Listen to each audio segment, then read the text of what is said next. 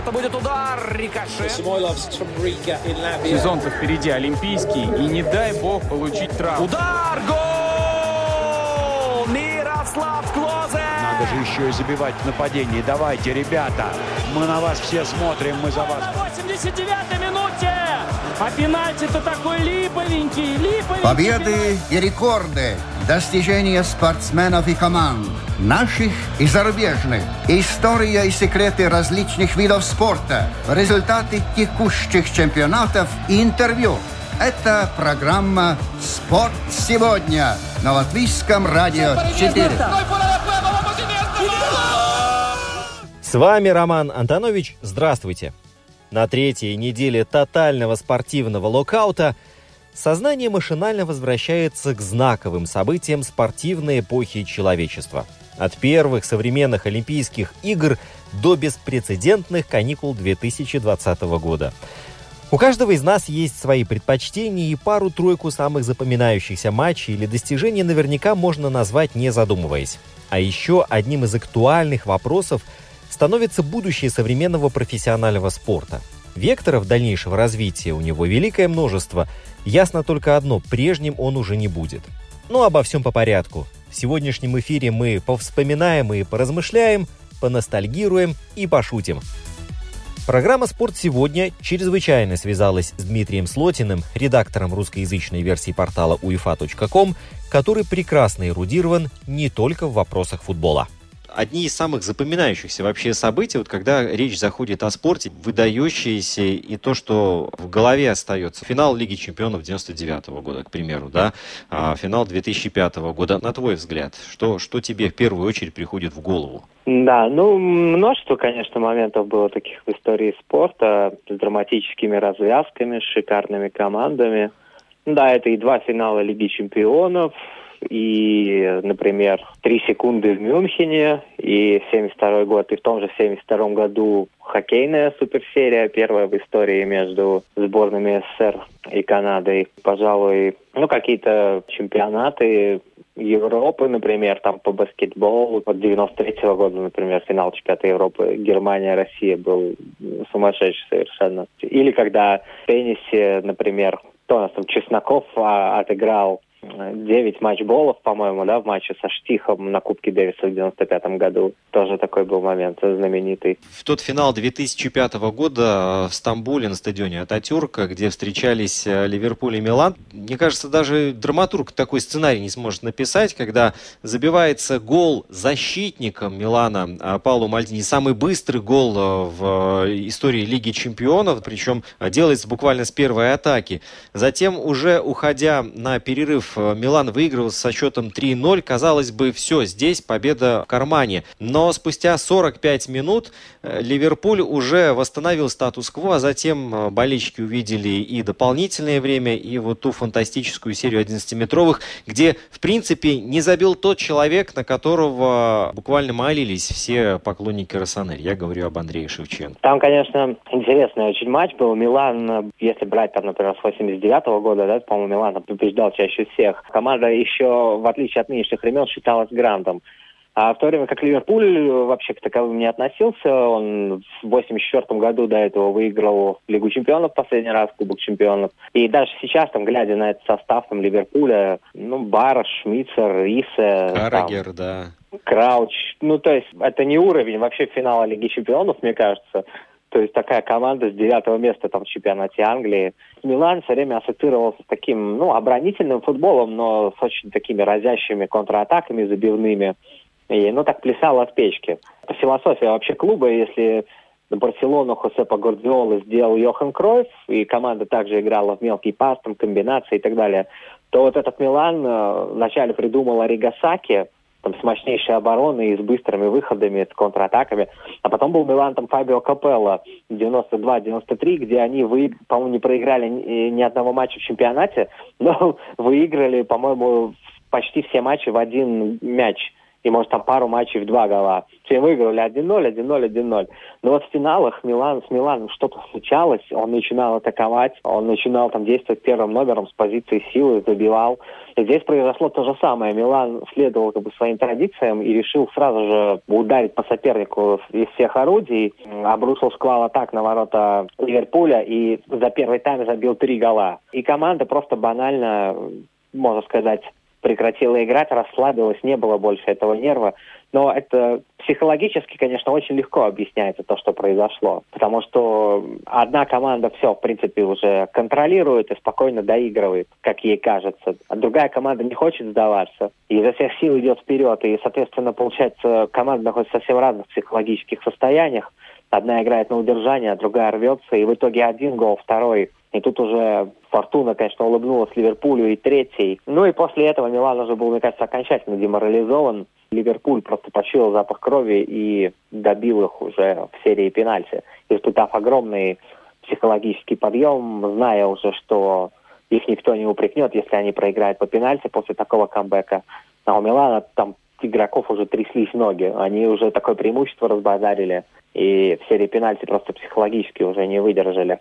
Это, наверное, самый лучший и яркий пример того, что нужно всегда играть до конца. Даже если там 3-0, 4-0, надо играть дальше. А спустя два года, кстати, в Афинах уже тоже играли Ливерпуль и Милан, но этот матч, вопреки ожиданиям, вопреки всяким надеждам, он как бы практически ничем и не запомнился. Да, Милан взял реванш, но это не было столь ярко, это не было столь драматично. А вот, кстати, еще один а, момент ты упомянул, э, то, что сразу приходит э, за всю историю современного спорта – в голову, это вот та хоккейная суперсерия СССР-Канада. Причем в 1974 году, когда решили повторить это спортивное действие, но оно тоже не было таким, мне кажется, супер ажиотажным. И когда уже в суперсовременной истории снова играли Россия-Канада, это тоже не было то, что вот тогда в 1972 году, то самое великое противостояние, когда встречались две совершенно незнакомые друг другу команды, а вокруг которых был такой ореол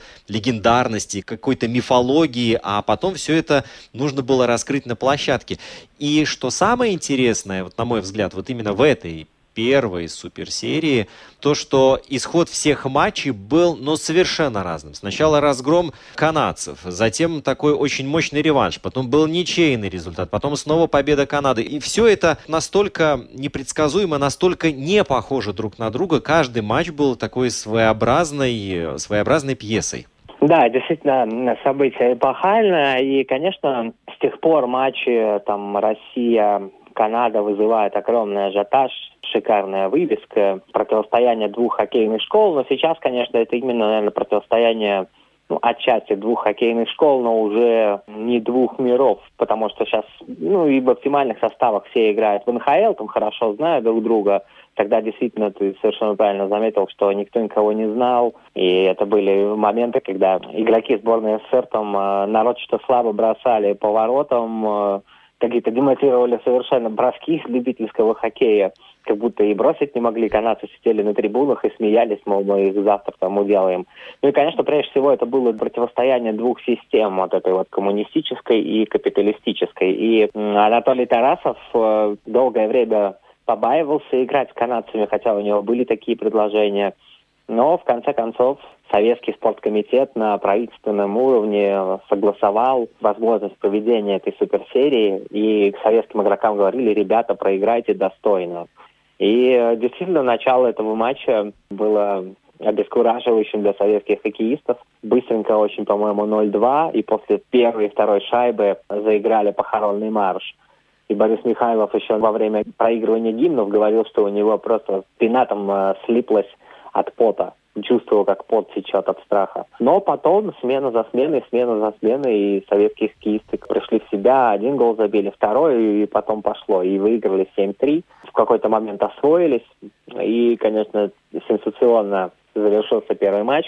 И потом первую часть серии в итоге выиграла сборная СССР. Потом она же выиграла один из московских матчей, но потом потерпела, по-моему, три поражения подряд. В данном случае правило «дома стены помогают» не сработало. Да, и площадки были, конечно, совершенно разные. Сборная СССР играла, выиграла на маленьких, а канадцы выиграли на этих аэродромах европейских, что тоже очень удивительно. Очень любопытный эпизод, который связан с этой суперсерией. Журналист известной газеты Торонто Globe and Mail перед началом этой серии он сказал, что съест свою статью, если русские выиграют хотя бы один матч, да? Да, и... да, это знаменательный момент. Да, был. и причем Бедес оказался человеком слова. Он э, не спрятался в кусты, а газету ему пришлось порвать на клочки и сразу вот после матча в Монреале съесть. Отведал он тогда газетенки, вроде бы даже с водичкой, я надеюсь. Было же еще освистывание игроков сборной Канады после последнего матча и зажигательная вошедшая в историю речь Фила Эспозита,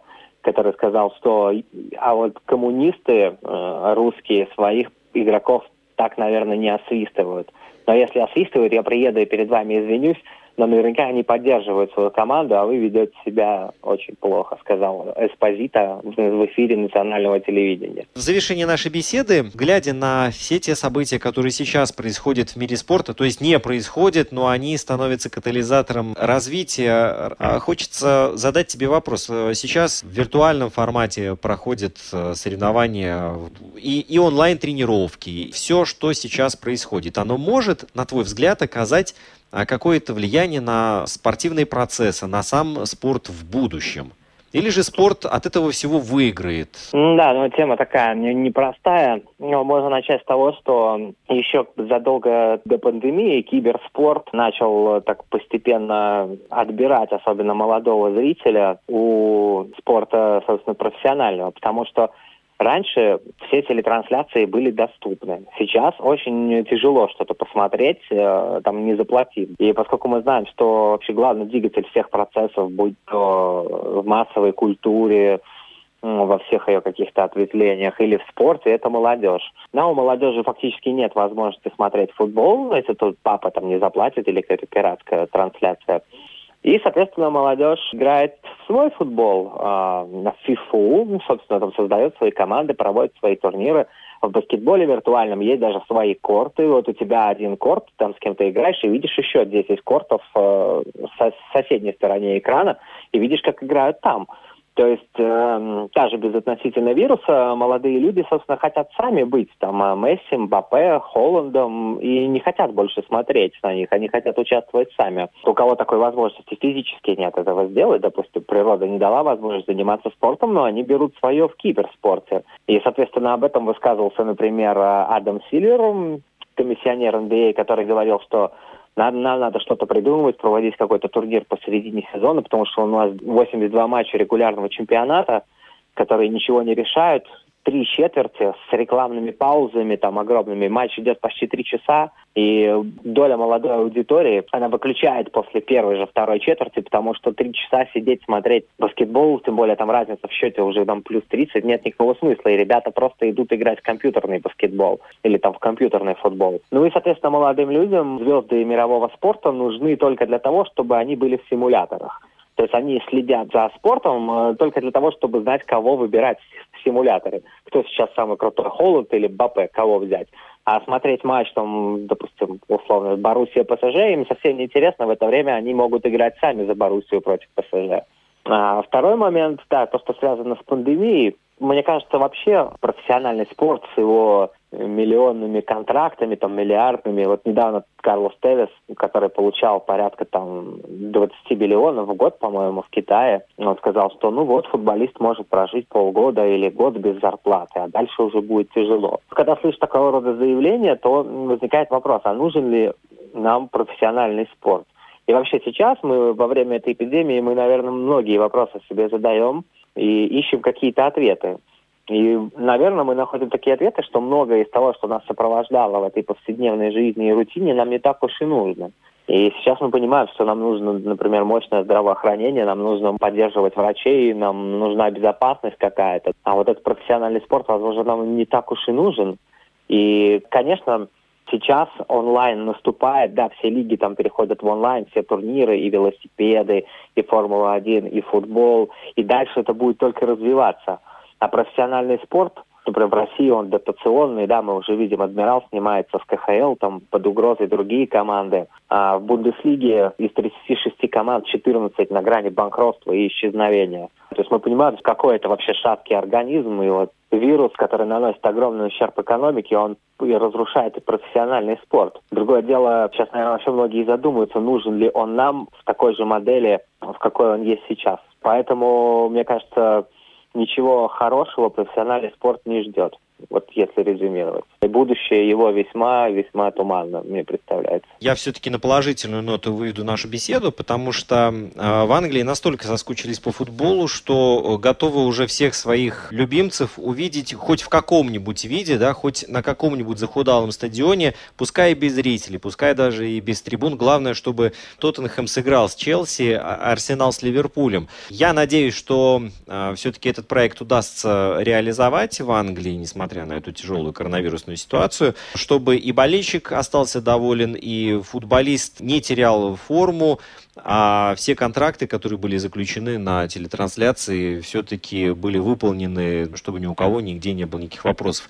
Да, э, нас ждут изменения, но, как говорится, изменения, они всегда к лучшему, даже если на первый взгляд это так не кажется. Да, и еще такой момент, что болельщики Тоттенхэма и Челси сейчас могут э, развлечь себя просмотром матчей Батэ, Ислачи, Гомеля, Брестского Динамо и и Суперкубка Таджикистана, например, вот который недавно стартовал. Даже не воспроизведу название команд уважаемых, там очень много согласных и малогласных. Но потрясающий колорит, э, все бегут по мячу, лупят. В общем, э, интересно, интересно.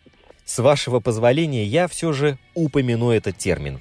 Да, сейчас COVID-19 охватил всю планету, но большинство видов спорта это уже сделали до него и продолжат делать после. Спорт сильнее. Гостю нашей программы Дмитрию Слотину, редактору русскоязычной версии портала uefa.com большое спасибо за факты, закладки среди воспоминаний и добрую иронию. Вам спасибо за внимание и за преданность.